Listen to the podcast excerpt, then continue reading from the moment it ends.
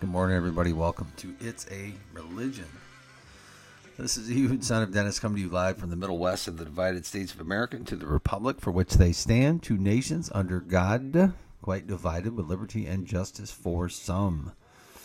And we welcome anyone who cares to listen today. You can reach us at ehud at itsareligion.org. That's ehud at itsareligion.org. Love to hear from folks.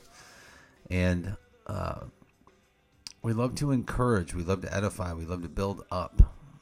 And uh, in the faith of the Lord Jesus Christ and uh, what the Bible teaches about life and how we got here, why we're here, uh, what the purpose of all this is, which is to love God and enjoy Him forever. And at the end of the day, um, to discuss the tenets of other false religions like evolution and uh,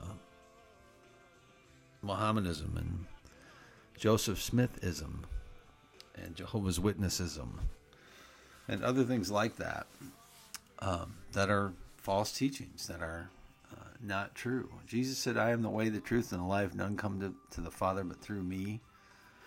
And that is the only way to eternal life, is to trust in the Lord Jesus Christ.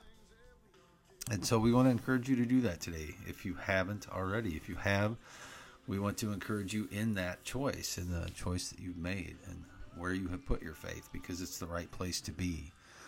There is nothing else, folks. There's nothing else that, uh, to be quite honest, makes sense. There's nothing else that uh, can give you eternal life. There's nothing else that can give you true life. Uh, and to save you from your own sinful ways because we are all sinners. There's no doubt about that. We all have sinful thoughts, sinful desires. That's our flesh. That's what Adam, the history of Adam, and that's what Adam gave to us. And I think part of life is just a struggle against that uh, thing. You know, trying to walk in faith. I was reading this morning in First Timothy, fight the good fight of faith. Paul says to Timothy. Um, it's a daily exercise, one that we all have to, we all, we all have to try, and put the effort towards. Now, again, we're not going to be saved by that effort. We're not going to be saved by the things that we do. We're saved simply by what Christ already did. That that He gave us the perfect sacrifice. He did what was necessary to pay for our sin. Everyone that's ever lived and ever will live. So it's because of what he did and out of love for him in what he did that we want to follow in his commands, follow in what he taught us, follow in what he told us we should do to uh, live in this life. And um, we want to honor that commitment. here it's a religion especially, but anyone, anyone that ever listens to this program, we will be encouraging you to do so. So with that, uh, we, like I have said multiple times in this show, start with faith. We start with the idea that God did create everything. We start with the Bible, the Word of God, which in the beginning it says God created the heavens and the earth, Genesis 1 1. And it's not rocket science. It's a eyewitness account of things that happened many years ago, uh, some five, six thousand years ago. Which, when you look at the population of this planet. Uh, it was funny. I was watching a little clip from something uh, the other night. I can't remember where I saw it, but um, oh, uh, there's a clip by a Fox News guy. He was playing a clip from CNN or 60 Minutes, and they were talking about how we're headed for a mass extinction event. I think trying to preface this whole thing of, of all these people that are going to die from that shot that they took. Um, that experimental shot that was supposed to save everybody from COVID, and um, was very evil, really. And I just marvel at the whole thing. But anyway, um, there was a book written called The Genesis Flood The Biblical Record and Its Scientific Implications. And, you know, science, so called today, puts its faith in evolution and this idea that we came about by nothing becoming something without any design, without any purpose, without any uh, anything at all. Just random acts of uh, you know molecules doing different things, And I remember my son making a comment once that it's kind of like a, a pothole gets filled in with stuff. And I'm thinking he hasn't been around the Midwest very much because most potholes don't ever get filled in with anything. But, you know, a hole will get filled in with stuff if there's stuff there to fill it. Well, okay, I, will give you that. But how, what does that got to do with making something that is intelligent, making something that has purpose, making something that's that's obviously designed that can't be less than what it is?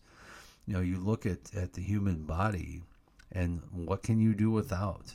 and the process of evolution and people evolving,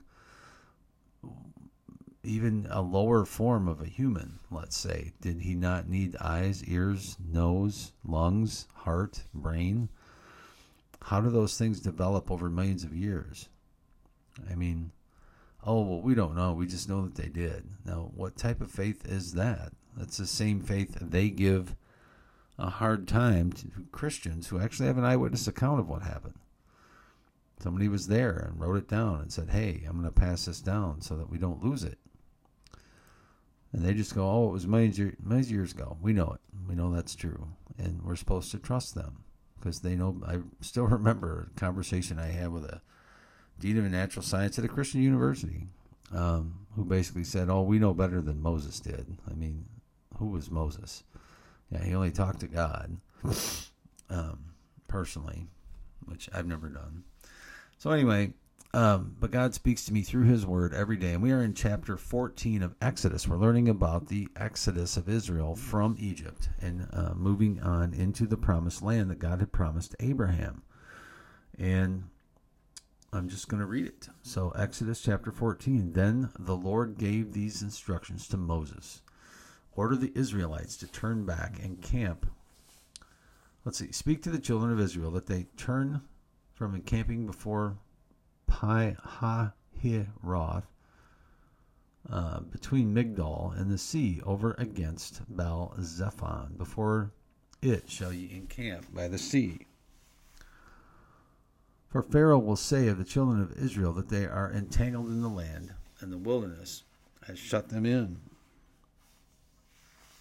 And I will harden Pharaoh's heart that he shall follow after them, and I will be honored upon Pharaoh and upon all his hosts, that the Egyptians may know that I am the Lord. And they did so. And it was told the king of Egypt,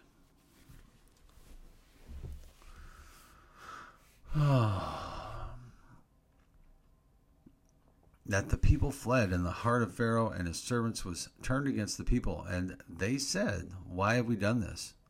That we have let Israel go from among us. And they made ready to, or his chariot, and took his people with him. And he took six hundred chosen chariots, and all the chariots of Egypt, and captains over every one of them. And the Lord hardened the heart of Pharaoh, king of Egypt, and he pursued after the children of Israel. And the children of Israel went out with a high hand. But the Egyptians pursued after them all the horses and chariots of Pharaoh and his horsemen and his army, and overtook them, encamping by the sea, besides Pi Hahiroth before Baal Zephon. And when Pharaoh drew nigh, the children of Israel lifted up their eyes, and behold, the Egyptians marched after them, and they were sore afraid. And the children of Israel cried out unto the Lord, and they said unto Moses, Because there were no graves in Egypt, hast thou taken us away to die in the wilderness? Wherefore have thou dealt with us to carry us forth out of Egypt? Is not this the word that we did tell thee in Egypt, saying, Let us alone, that we may serve the Egyptians? For it has been better for us to serve the Egyptians than we should die in the wilderness.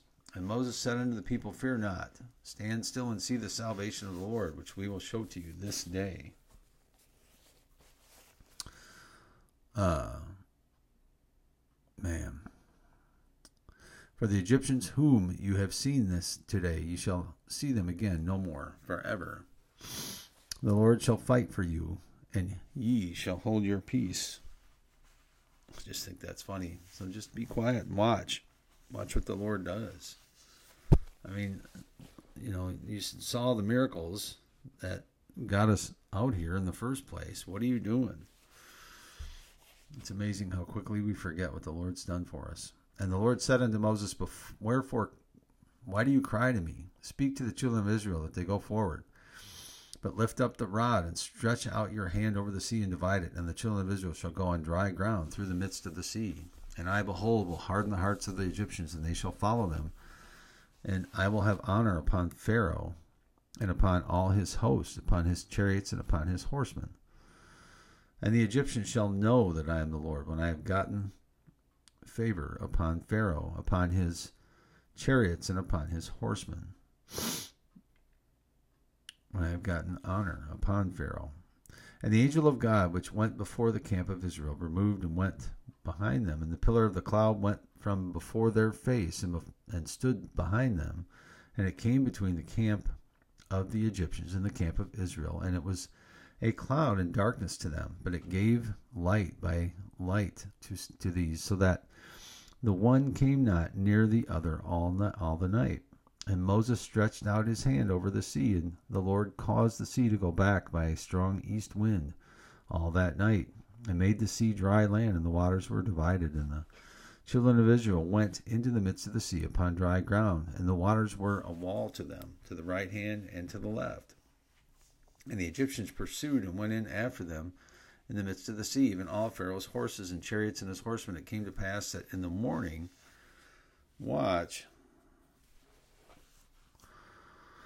the Lord looked upon the host of the Egyptians through the pillar of fire and of the cloud, and troubled the host of the Egyptians. He took and took off their chariot wheels that they drave them heavily, so that the Egyptians said, Let us flee from the face of Israel, for the Lord fights for them against the Egyptians. And the Lord said unto Moses, Stretch your hand over the sea, and waters may come again upon the Egyptians, upon the chariots, and upon their horsemen. And the Moses stretched forth his hand over the sea, and the sea returned to its strength. And when the morning appeared, the Egyptians fled against it, and the Lord overthrew the Egyptians in the midst of the sea, and the waters returned and covered the chariots and the horsemen and all the host of Pharaoh that came to the sea after them, and remained not so much as one of them.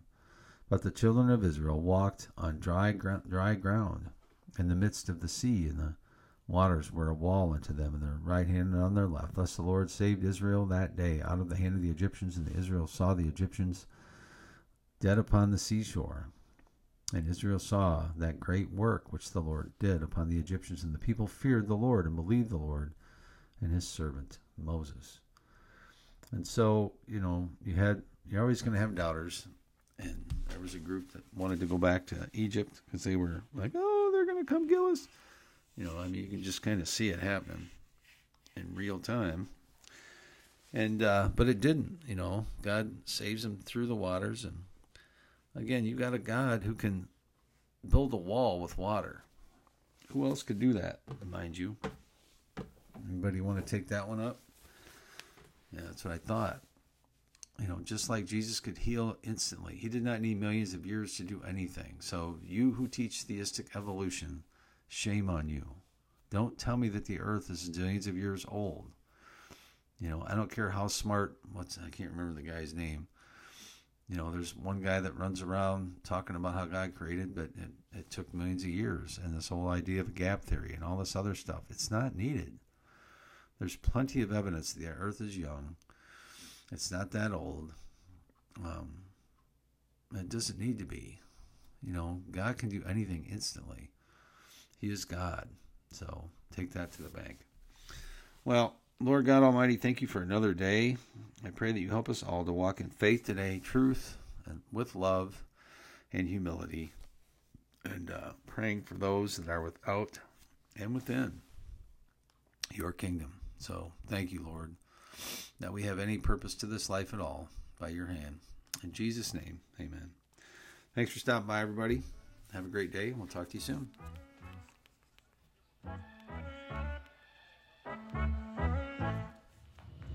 You, Lord, for the small things like me and her on a porch swing. For summer nights and fireflies and the sound of my old six string. Blessings on blessings on blessings on blessings. If I still got breath in these lungs, then that's all I need to get down on my knees and be thankful for all that he's done for.